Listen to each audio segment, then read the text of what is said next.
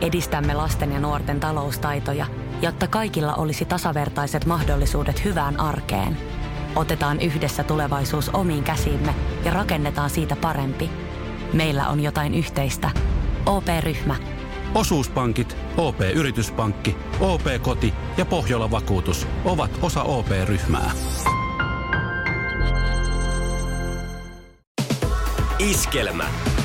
Sadun sunnuntai vieras. Sadun sunnuntai vieraana Paul Elias. Terve! No mutta terve. Onpa kiva nähdä. Niin on, pitkästä aikaa. Sulla on toi sun kuontalohan on se, josta mä tiedän, että, että ihmiset on niin kateellisia siitä. Että sä oot 30, sit sulla on tommonen leijonaharja, niin minkälaisen tukan kanssa olet Paul syntynyt tähän maailmaan? Öö, se on itse asiassa outo juttu, mutta mä synnyin ihan sillain todella suoran tukan kanssa. Et mulla oli niin kuin ihan semmoinen piikki suora ja sitten mulle leikattiin aina semmoinen pottatukka niin kuin 90-luvulla leikattiin. Ja sitten se oli myös paljon vaaleampi. No se nyt on vissiin aika yleistä. Mutta yleensä se on vissiin toisinpäin, että sulla on kiharammat nuorena ja sitten ne muuttuu suoremmiksi. Mutta mulla oli niin kuin toistepäin. Mm. Ja, joo. M- Ja mulla tukkaan liittyy kaikenlaista mytologiaa. Mä olin muun muassa nuorempana vähän hippi ja mä olin sillain, mä olin oikeasti seitsemän vuotta pesemättä hiukseni. Mä pesin pelkästään vedellä mun hiukset. Nykyään mä oon vähän järkeistynyt ja pesen kerran viikossa kyllä jollain shampoilla ja muilla. Öö, Mutta ethän se nyt ihan hukassa tuossa ole. Kyllä, kyllä mäkin tiedän ihmisiä, jotka pystyy, että et se että ei tavallaan niin kuin lähde siihen kierteeseen, että pesee ihan sellainen niin kuin hullun tavalla. Että se on niin kuin mahdollista, että, että se pidentää sitä väliä niin paljon. Mutta seitsemän vuotta on tietysti aika pitkä aika.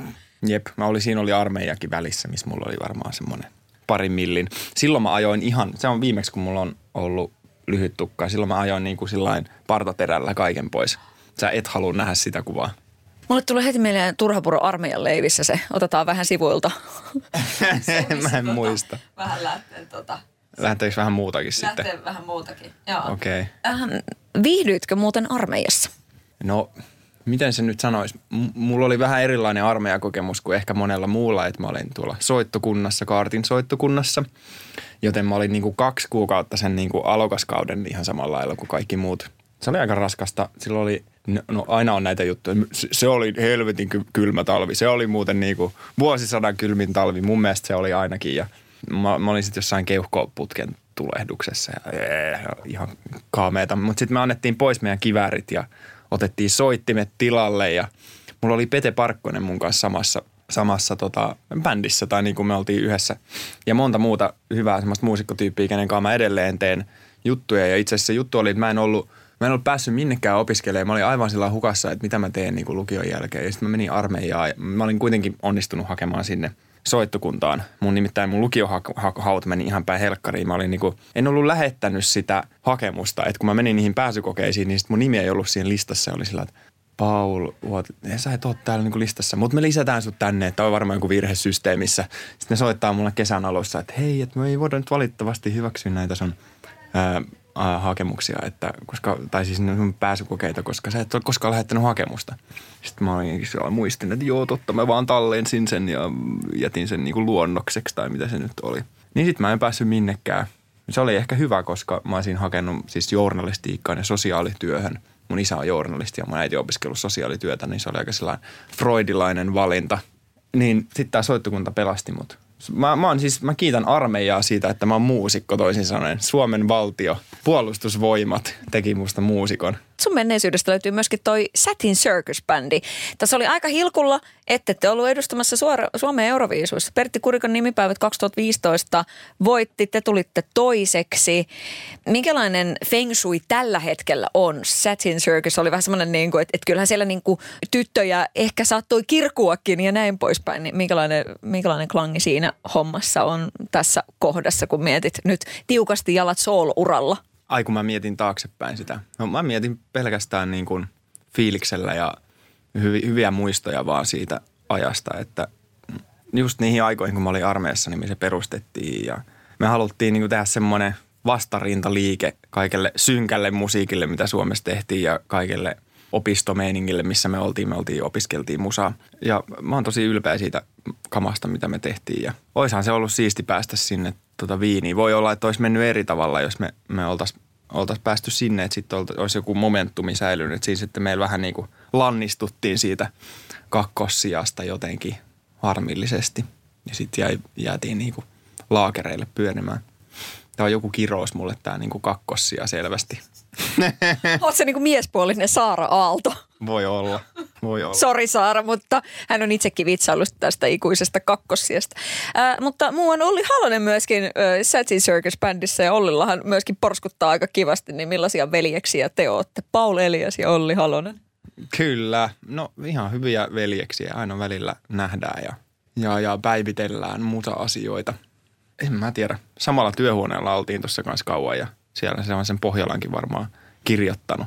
Mites toi kielenvaihto, jos ajattelee, että nyt tosiaan suomenkielistä soolomateriaalia, niin minkälainen on sun rakkaussuhde suomen kieleen? Nyt myös äidinkielen Maikalle terveisiä.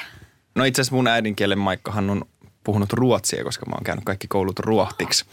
Niin suomi on mun B, no A, mikä se on kieli. Se on, se on koulussa kakkoskieli, mutta se on mulle sillä ihan, ihan yhtä lailla äidinkieli. Mikä tämä kysymys oli, että miltä tuntuu laulaa suomeksi? No se oli tosi vapauttavaa, koska kun me oltiin tehty sitä bändiä niin kauan, niin mä rupesin tekemään ihan niin kuin hygieniasyistäkin sillä niin kuin lauluja suomeksi, koska ettei ole sillä että mä lähden tästä nyt soolo, soolouralle ja rupean tekemään niin kuin omia enkkubiisejä, vaikka mä kyllä niitäkin tein, mutta se oli jotenkin helpompi tehdä sitten niitä suomeksi.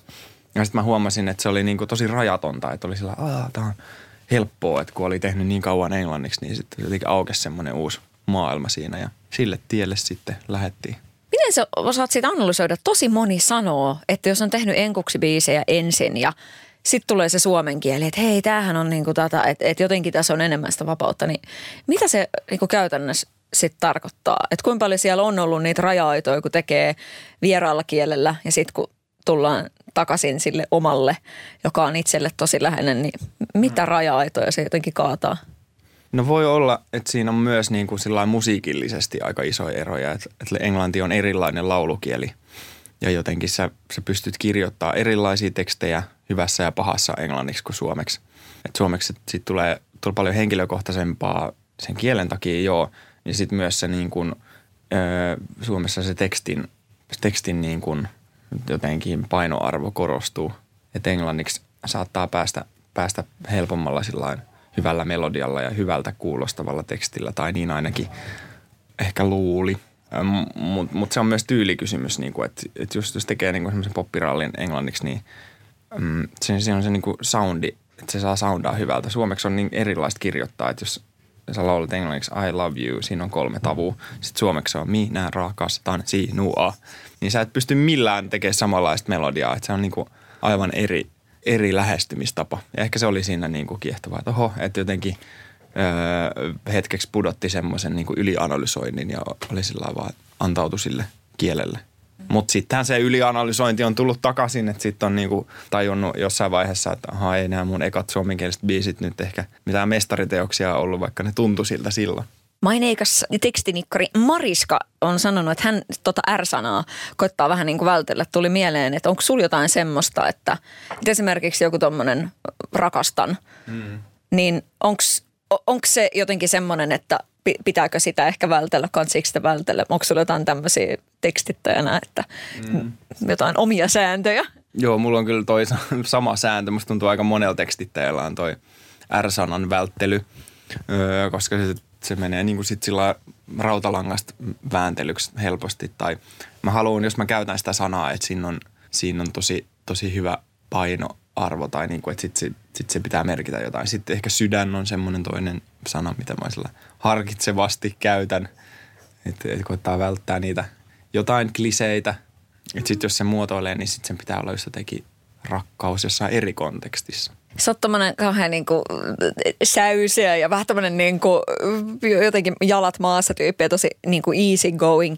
Mutta sitten kun sä pakerat sen tekstin parissa ja sitten on silleen, että tää ei ole tyytyväinen ja paperia ruttaantuu, niin millainen sä oot? Että sit kun sä oot ihan niissä, niissä niinku musantekotiloissa. Öö, no, sä oot julki se, se on niinku, riippuu vähän, jos mä oon niinku porukassa, mä teen paljon niinku yhdessä jengin kanssa, niin mä oon semmoinen – Saatan olla tosi energinen ja mulla on joku nokkahuilu mukana ja mä sekoilen ja niin kuin tosi tosi semmoista niin kuin hauskanpitoa.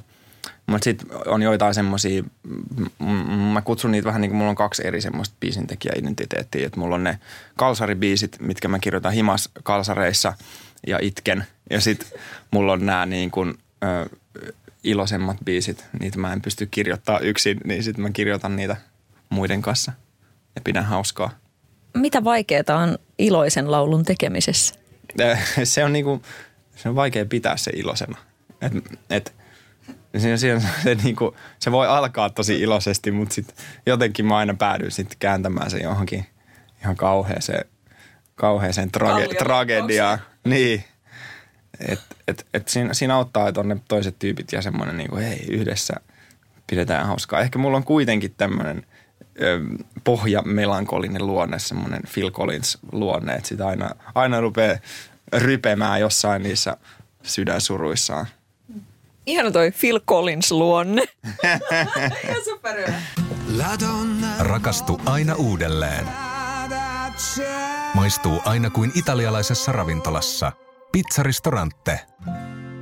Sanotaan nyt vaikka, että yrityksessäsi on päässyt käymään vesivahinko. Siellä on putken väliin päässyt ilma tai muutterikierteet hiertynyt, vai? Se, että yrittää kuulostaa fiksulta putkimiehen edessä, auttaa vähän. IF auttaa paljon. Tervetuloa IF-vakuutukseen. Sadun sunnuntai vieras. Sadun sunnuntai vieraana Paul Elias. Puhuttiin tosiaan, että bändimenneisyyttä löytyy, mutta nyt sitten niin kuin tiukasti tämmöistä niin solo vuosi 2022 alkanut aika moisella tommosella niin kuin, äh, tunteikkaalla biisillä, Kato kun mä meen. Ja sä oot sanonut, että ei ole niin kuin omakohtaista petetyn tarinaa, mutta mi- mites tommoset niin kuin kaverilta lainatut tarinat, niin, niin millainen on klangi tuossa biisissä? Joo, onhan siinä kieltämättä vahva klangi siinä biisissä, mutta mä halusin jotenkin tuoda sillain sen semmoiselle, semmoisen, onko se nyt sitten petetyn tai luottamuksen petetyn lohtua sillain, että, että monesti jos, jos on tullut petetyksi, niin siinä kuitenkin rupeaa syyttämään itteensä ja jotenkin, mm, jotenkin sillä pitäisi muistaa se, että ihan sama mitkä ne syyt siinä taustalla on, niin sulla on oikeus olla, olla myös niin kuin – haavoitettu tai sillä niin kuin just pitää niistä omista rajoista kiinni, niin, niin se on niin kuin semmoinen laulu. Millaisia viestejä olet saanut aiheeseen liittyen? Kyllä varmasti on sillä sohassut aika kovasti kuulijakuntaa. Joo, ton kohdalla on kyllä tullut tosi paljon semmoisia niin omakohtaisia, että ne nyt niin kuin osu suoraan johonkin, johonkin juttuun ja – Mä, mä oon tuolla Folks-hotellilla tehnyt semmoisia hotellikeikkoja, missä on ollut niinku semmoisia yksityiskeikkoja ja siellä mä oon vetänyt sitä paljon ja sitten me ollaan siellä melkein yhdessä, yhdessä itketty, että se on ollut, ollut tosi hienoa. Hienoa, että saa olla, olla mukana sitten jossain prosessissa ja, ja antaa samaistumispintaa ja tukea. Ja sitten siitä biisistä on tullut tosi paljon hyvää palautteet siitä laulusta, että, että jotenkin siinä lopussa tulee semmoinen pieni revittely – revittelyä. Että sit se on semmoinen, että okei, no, tota, tota voisi ottaa vielä lisääkin sitten tuleviin lauluihin. No sut tunnetaan tosi lahjakkaana soittajana, niin tuossa esimerkiksi kun joulua odoteltiin, niin se vedit semmoisen joulukalenterin, että otit haltuun, niin kuin joka päivä oli somessa joku, joku soitin, joku uusi soitin. Niin kuinka montaa peliä niin kuin oikeasti handlaat? Mä koitin silloin laskea, että, että mulla on niin kuin ehkä 60 soitinta himassa. Jotkut niistähän on niinku huuliharppuja, jotka on eri sävellaissa ja tällainen. Mutta mä en oikein osaa sanoa, että kuinka monta soitinta mä handlaan sen. Et kun soittaa tämän verran näitä soittimia, niin sit aina kun saa uuden soittimen, niin mä saan aika nopeasti niin kuin hiffattua, että okei, okay, mikä tämän soittimen juttu on. Et jos siinä on kielet, niin sit varsinkin ja nyt myös puhallinsoittimia, että jos se on niin kuin joku huilun tyylinen, niin siitä lähtee – Siis eh, kyllä se on enemmän kuin se 24 ainakin, että en mä tiedä. Mm. Niin kuin kymmeniä.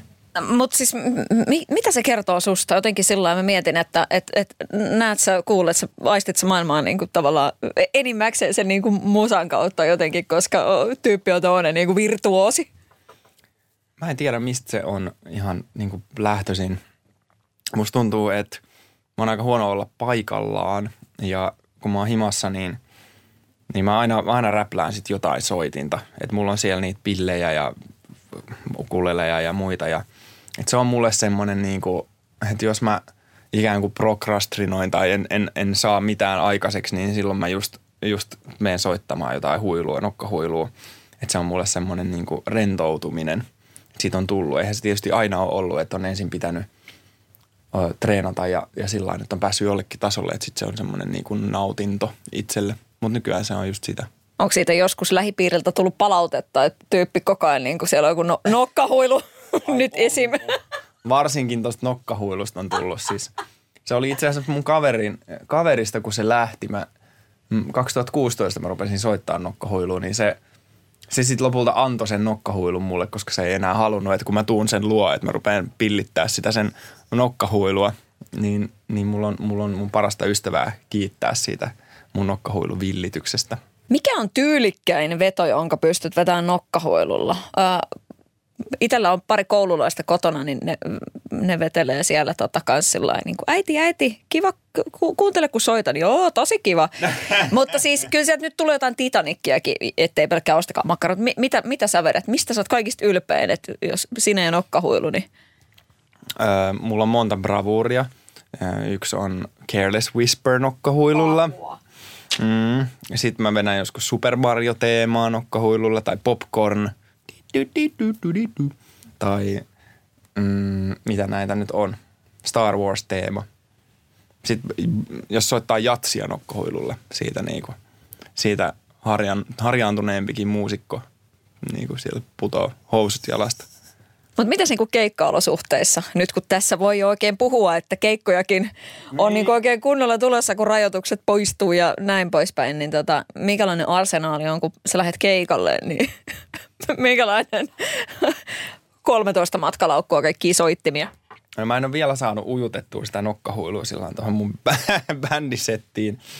Mulla kerran oli, oli jossain keikalla, mulla oli niin looperiin äänitetty sit sitä nokkahuilua. Sitten mä aina väliin soitin sitä. Se oli kyllä hyvä tommonen huumoriarvo, mutta sillä niin kuin jos haluaa vetää riipivän tosissaan olevan keikan, niin mun pitää vielä miettiä, että miten mä saan sen nokkahuilun sinne mukaan.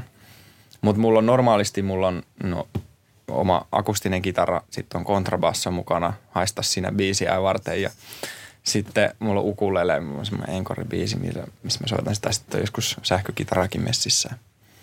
Jos sä sanot, että sä et halua ottaa itseäsi liian vakavasti, niin missä se näkyy? Onko se tullut siis iän myötä vai, vai tota, niin, sä aina ollut semmoinen tyyppi, että sä oot pystynyt siihen? No mä oon ehkä aina ollut semmoinen tyyppi. Ehkä mä, mä oon sitten joutunut vähän vetämään niitä omia rajoja, niin sitten, että mä oon aina ollut semmoinen jeesmään, että mä oon lähtenyt kaikkeen mukaan. Ja vaikka se – satisirkusbändi alun perin, niin mä lähdin ihan sillä läpällä. Mä olin oikeasti, halusin olla vakavasti otettava jatsmuusikko ja niin kuin tällaista. Mä olisin, että mitä tämmöinen joku purkkapop-bändi. Mutta sitten mä olin vaan sillä että joo, että kuulostaa hauskalta, että ennakkoluulottomasti menee sillä että ja sitten siitä, sen takia mä oon tässä tavallaan, että, että uskaltaa sanoa joo, uskaltaa laajentaa sitä spektriä. Se näkyy mun, mun hommissa sillain nykypäivässä, että että just, että jos on joku hullumpikin idea johonkin musavideoon tai mihin vaan biisiin, niin, niin ei ole sillain jotenkin, että apua, että ei mulla voi olla tuommoista kuvaa, että mä näytän nyt oudolta, että, että, tai että millaisen kuvan tämä nyt antaa musta artistina. Toki pitää miettiä niin kuin artistina pikkasen sitä, että se ei viesti ei ole ihan sillä ammu joka suuntaan. Mutta siksi mulla on myös tota, tämä mun tiimi täällä, että mä, saan, mä voin kuitenkin olla sillä vapaasti oma itteni ja sitten sit ne voi vähän sit ampua niitä alas. Mun hulluimpia ideoita. Kuinka tähtipölyinen sä oot? Siis kuinka paljon niinku sus on sitä niinku starbaa? Kyllä mä uskon, että mus on starba-meininkiä. Mä toivon myös, että mus on vähän erilaista starba-meininkiä. Että kaikki on erilaisia starboja. En mä koe itteni semmoisena narkkaavana rockistarana, vaan mä niinku, mä oon vähän tämmönen vinksahtanut naapurin poika – stara. Että mä, mä oon se outo, outo tyyppi sieltä naapurista. Mutta mut niinku, musta on jotain tuttua, mutta sitten musta on jotain, jotain tähtipölyä. Onko poltteleeko tuommoiset kansainväliset kuviot tässä kohtaa? Ainahan ne polttelee. Ja mä kauan oon kirjoittanut myös, niin kuin jatkanut sitä enkkubiisien kirjoittamista kirjoittajana ja paljon käynyt Berliinissä kirjoittaa ja Losissa monta kertaa myös. Et, et se on semmoinen niin pitkän ajan tavoite, mutta se tässä nyt koronavuosina on ehkä vähän jäänyt taka-alalle sattuneesta syystä, niin nyt se pitää vähän ehkä se moottori nyt uudestaan käynnistellä. Mutta ainahan se on, siis kyllä mulla on niinku ehkä unelmana jossain vaiheessa kirjoittaa vähän joku semmoinen vaikka folkimpi, äh, indie folkimpi levy englanniksi, mutta se jää nähtäväksi. Niin ja siis kuten sanottua, niin kyllähän tuommoista niin kansainvälisyyttä tuosta niin jo nimestäkin löytyy, niin, niin tota, oliko se tota, kumpi siellä, oliko se jo heti jotenkin, kun tuo musahomma on ruvennut sua niin kuin kiinnostelee ja se on tullut sieltä, niin onko se ollut heti jotenkin semmoinen, että tässä voisi olla myös tämmöistä internationaalista meininkiä? On. Mä oon aina niin kuin kokenut itteni maailman kansalaiseksi ja mä puhun paljon kieliä ja viihdyn tuolla ulkomailla ja eri, eri kulttuureissa. Ja, ja tota, sitten tämä niinku, Suomi-hommahan on kuitenkin niinku ihan eri asia. Tämä on, niinku, tää on, se, tää on paljon realistisempi ja niinku mukavampi todellisuus kuitenkin. Et mä oon sitten todennut, että saatin sirkuksen myötä vaan ne, se, se, on, se on ihan hirveä niinku, taistelu, semmoinen kansainvälinen pop-artisti ura. Että mä en, en, en mä tiedä, haluaisinko mä olla niinku – kansainvälinen poppari. Sä oot niin, niin pahan syynin alla koko ajan. Rakastu aina uudelleen. Maistuu aina kuin italialaisessa ravintolassa. Pizzaristorante. Sanotaan nyt vaikka, että isohko kivi iskee koko tuulilasisi säpäleiksi. Oh, hei, nythän me päästään tapaamaan taas sitä superkivaa Jaria korjaamolle. Se, että pysyy positiivisena, auttaa vähän. IF auttaa paljon. Tervetuloa IF-vakuutukseen.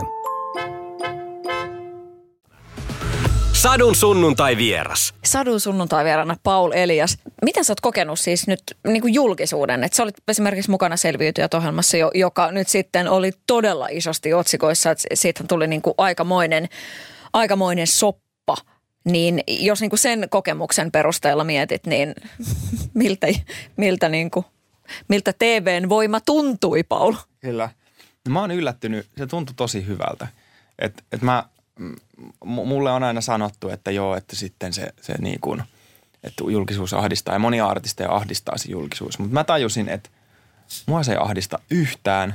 Mulla ei ole mitään luurankoja kaapissa. Mä, mä on, tykkään olla rehellinen ja mä voin kertoa itsestäni kaiken. Ja Iltalehden otsikossa luki, että mä käyn terapiassa ja mun mielestä kaikkien pitäisi käydä terapiassa, sanoin siinä. Ja se tuntui tosi luontevalta ja, mm, ja pystyn ottaa semmoista, semmoista huonoakin palautetta sillä niin kuin olan kohautuksella, että tämä on nyt, tää on nyt mun, mun mielipide ja mä oon kokenut, että mulla on niin kuin jotain oikeasti sanottavaa. Että että aiemmin ehkä ollut sillä apua, että jos mä joudun johonkin talk showhun jonkun älykön viereen, että, että häpeäks mä niin kuin korvat päästäni – mutta nyt mulla on semmoinen tunne, että ei, että mä oon niinku, mulla on elämän kokemusta ja käytännön kokemusta ja on myös tämmöinen höpö höpö intellektuelli itsekseni, niin mä koen vaan, että, että, että mulla on kyllä sanottavaa ja mä viihdyn julkisuudessa. Mä tekis mielellä antaa semmoista niinku seisten uploadit nyt, koska mä en ikinä kuullut, että kukaan muotoilisi tota asiaa noin. Ei kun ihan oikeasti. No se on ollut mulle semmoinen prosessi, koska mä oon, en ole kehdannut sanoa sitä itselleni. Mä oon ollut sillä että, että sitä pitää jotenkin olla vaatimaton ja vähätellä sitä. Ja varsinkin mulla on tosi vaatimaton tausta jotenkin luonteeltani. Niin sitten, että mä vaan uskalsin sanoa, että ei vitsi, mä vaan niinku nautin tästä. Että kai mä voin sanoa se ääneen. Nyt mä sanon. Kiitos, että sanoit, koska tämä antaa, tämä valaisee jotenkin tätä huonetta ihan eri tavalla koko tätä touhua. Että nimenomaan se, että et, et kun siitä puhutaan niin paljon, että, että se julkisuus, niin että se riepottelu ja otsikot ja sanot mitä tahansa ja sitten revitään otsikoita ja paparatsataan ja näin poispäin, niin sitten se, että siihen voi myös jotenkin suhtautua tolla tavalla. Joo, toki varmaan joku sanoisi, että mua ei ole rieputeltu, niin sehän on, on helppoa, helppoa tässä vaiheessa, kun olin koko kansan suosikki selviytyissä ja näin edespäin. Mutta silti näin mä sen koen. Mm. Mä kysyin sulta, että pelottiko sua joskus, että, että tavallaan kun astuu siihen julkisuuden valokeilaan, että siitä jostain joku skuuppaa menneisyydestä jonkun jutun, mutta sitten sä sanoitkin jo itse sen, e, että luurengat on pois kaapista. Kyllä, Ei mulla ole luurankoja kaapissa. Voitte tonkea sieltä, sieltä vaan. Mikä on lopputulema tuosta selviytyjät koko siitä niin kuin showsta, että et, kun se meni kyllä ihan mahottomaksi. Että tavallaan äh, sun puolella oltiin niin täysin, että sitten lähdettiin niin kuin heittelee kiviä sillä niin kuin ihan huolella. Että se meni jotenkin niin kuin, se meni tosi oudoksi. Et, tietysti ne, jotka varsinkin seura- sarjaa seurasivat ja näin poispäin, mutta kyllä siitä niin kuin paljon riepoteltiinkin. Ja sitten susta tuli semmoinen, että, että miksi ne sitä Paulia siellä kiusaa. Niin mikä on nyt jotenkin, kun siitä on nyt aikaa, että se on tullut uudet, uudet scoopit tilalle, niin mikä sun ajatus on koko siitä touhusta? Niin kyllähän se alkaa nyt sillä niin kuin jotenkin asettuu enemmän perspektiiviin se koko homma.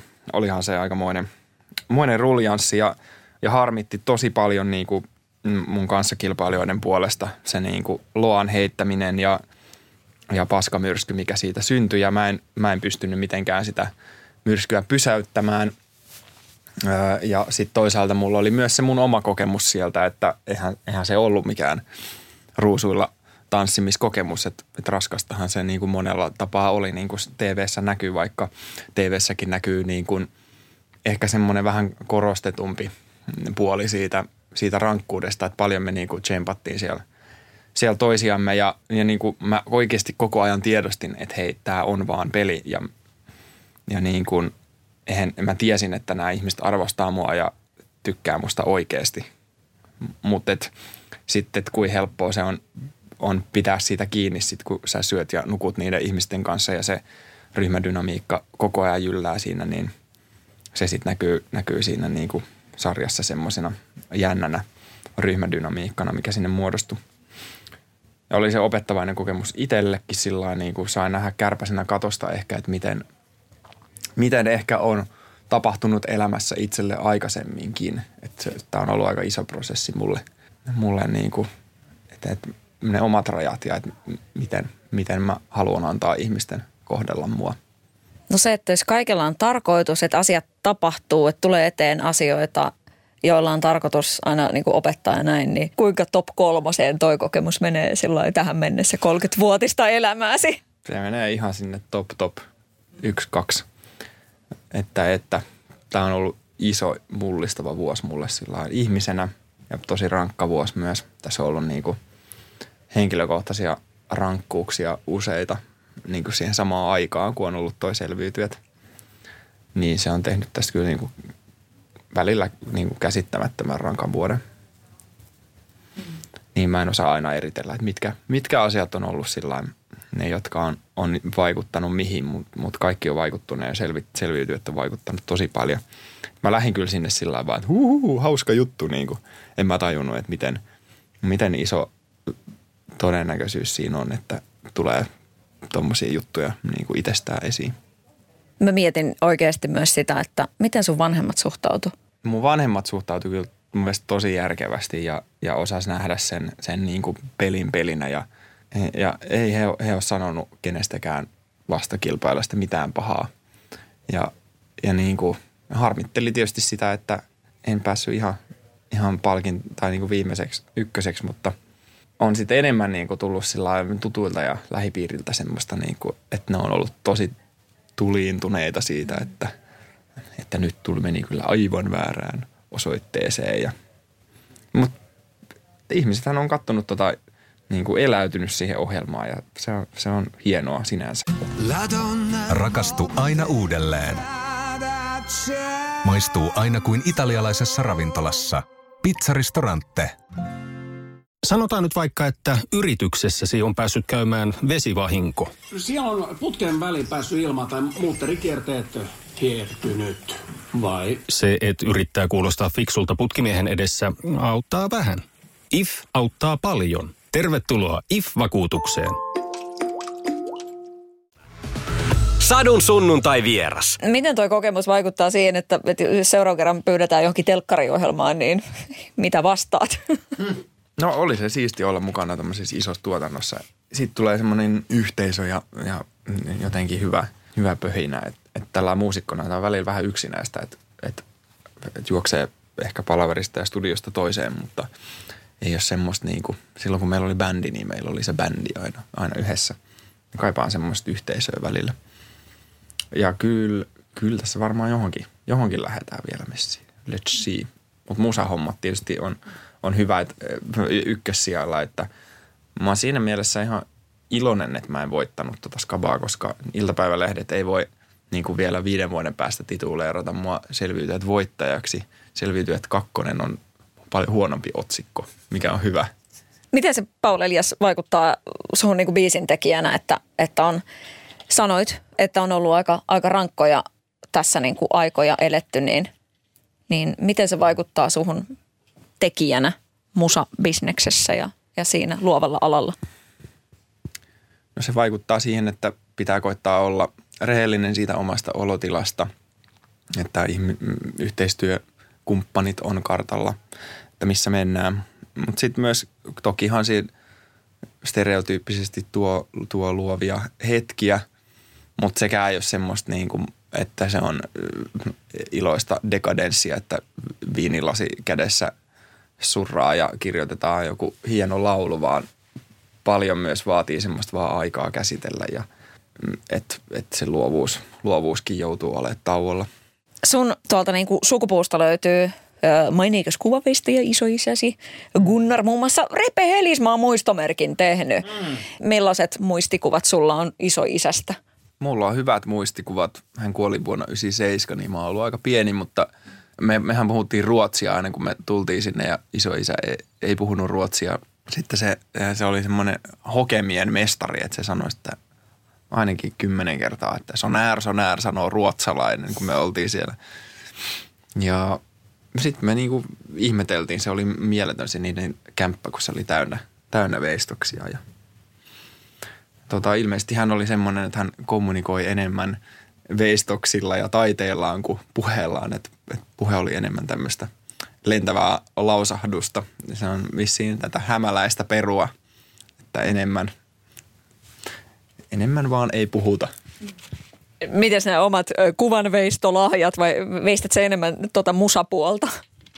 Mä veistän itse asiassa soittimia. Mä oon rakentanut, rakentanut yhden jouhikon, joka on tämmöinen suomalainen kansanmusiikkisoitin, viulun oloinen soitin. Sitten mä rakennan tällä hetkellä sähkökitaraa, niin sieltä on tulos kuule. Ja oon mä sillä veistellyt kaarnasta mä oon semmoisen pienen kontrabasson ja tämmöisiä figuureja myös – että kai sitä jotain olisi, olisi semmoista, mutta ei, ei ole niin kuin harjaantunut siinä itse veistämisessä, mutta just siinä soitin rakentamisessa, niin mä voin nähdä itteni kyllä sillä vanhempana gubbena, että mulla on semmoinen, semmoinen vaja, missä mä sitten kyhäilen jotain ihmehuiluja ja bassoja – Oot kyllä ihmemies. Hei, mulle tuli mieleen tuosta nyt, jos, jos puhutaan joku tommonen ö, isoisäisi veistämä muistomerkki Repe Helismaalle. Miettii tätä suomalaista niin kuin huikeeta musa-meininkiä, mikä on. Että lähtien nyt vaikka tuommoisista Helismaan kupleteista ja, ja kun miettii vaikka jotain eppunormaalia, kirkaa ja kikkaa ja ties mitä tässä maassa niin kuin on tehty ja tehdään. Suomalainen musiikki tuntuu, että tällä hetkellä voi ihan superhyvin. Niin miten, miten lämmin suhde sulla on tähän niin kuin suomalaiseen musiikkiin, niin kuin suomeksi laulettuun musiikkiin. Nyt tuossa nyt vaikka näitä mainittuja, miten noi tommoset historian havinat, noi ikivihreät klassikot. Kyllä. Totta kai on tosi, tosi läheinen suhde. Niin se toi Repe Helismaa, se oli myös mun isoisän hyvä ystävä ja mun faija muistaa kanssa, että se on, ne on hengannut siellä, siellä illat puistolassa hänen luona. Mutta suomalainen musiikki on aina ollut mulle tärkeä – öö, niin kuin suomenruotsalaisena, niin mulla on myös niitä ruotsinkielisiä juttuja ja sitten on englanninkielistä vahvasti. Mutta mulle oli niin kuin J. Karjalainen ja Egotrippi oli semmoisia niin ihan ykkösjuttuja, kun mä olin lukiossa. Ja, mutta Reino Helismaata on niin kuin isän myötä tullut myös noita tekstejä, menninkäisiä ja muita fiilisteltyä. Ja meidän perässä kuunneltiin aika paljon klassista musiikkia, niin myös tota merikannot ja sibeliukset on lähellä sydäntä. Mutta mitäs toi niinku ruotsin kieli, niin tuossa nyt esimerkiksi kun Melodifestivalen on, on käynnissä tuossa niinku, mm. Ruotsissahan se on niinku niin isollaan se touhu ollut jo niinku pitkään ja näin poispäin, niin onko tullut, onko joku sanonut, että sun pitäisi mennä myös niinku sinne esimerkiksi? Oletko tämmöistä niinku ruotsin kielellä laulamista pohtinut koskaan? Apua. Sehän olisi muuten aika crazy idea. Ei ole siis varsinaisesti tullut ehdotettua mistään suunnasta. Joo, mun mielestä hienosti UMK on myös nyt kasvanut tämmöisiin suuriin mittakaavoihin ja vähän nyt täällä näytetään, että kyllä täälläkin osataan. Mutta joo, siis mitä hittoa. Toi oli hyvä idea. No niin. Aika kova. Siis, nämä on just näitä, näitä kreisejä juttuja. Sitten katsotaan, mitä levyyhtiö sanoo tästä. Hei, me kun lopetetaan tämä haastattelu, me saman tien Snellmanin puheelle, että toi kaveri pitää saada ensi vuonna mukaan. Niin, Kristahan oli siellä kanssa. Mm. Kyllä. Siis mm. mitä hitsiä. Mä oon tehnyt siis ihan pari hassua biisiä ruotsiksi, niin kuin, että en ole tosiaan niin kuin kirjoittanut paljon ruotsiksi. Tehän siellä ruotsiksi tarvii laulaakaan. Suomeksi äh, Melodifestivaali. Niin. Mm. Mietin semmoista, että tuommoista niin kuin esiintymisviettiä, niin miten vahva se sussa on? Että sä oot sillä semmoinen niin lunkikaveri, mutta kuitenkin tietäen, että sit kun pääsee esiintyä ja on, on niin kuin yleisö, niin millä tavalla se on, on niin kuin tikut ja bensa-osasto, kun on, on sulla live-yleisö siinä edessä? Joo, se onkin just outoa tavallaan mun itsenikin mielestä mun luonteessa, että että musta on niinku ne kaksi puolta. Että sitten kun mä pääsen sinne estradille, ehkä se oli sitä, kun nuorena just oli aika ujo, niin sit, sit se, siitä tuli semmoinen niinku mieletön kokemus, kun pääsi esiintymään nämä ensimmäisiä kertoja.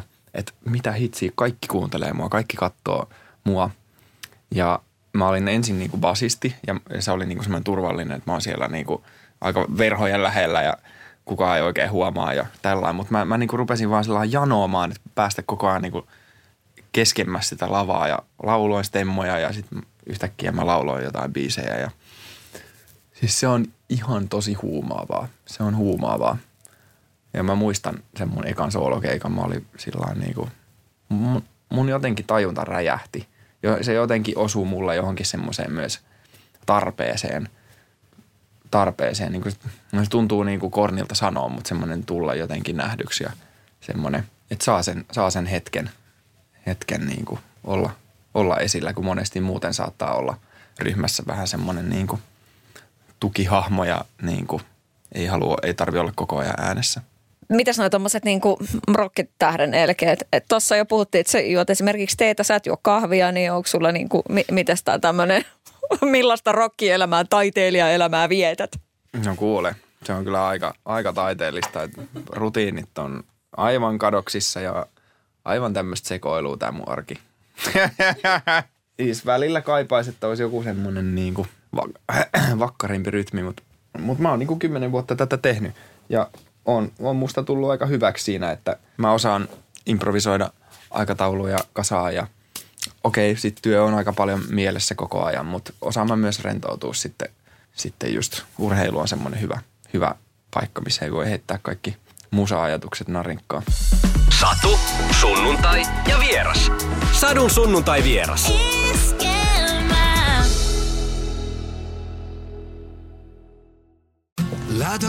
Rakastu aina uudelleen. Maistuu aina kuin italialaisessa ravintolassa. Pizzaristorante. Sanotaan nyt vaikka, että telot polvesi laskettelureissulla Itävallassa. Se, että hotellista löytyy knöydeli buffa, auttaa vähän. IF auttaa paljon. Tervetuloa IF-vakuutukseen.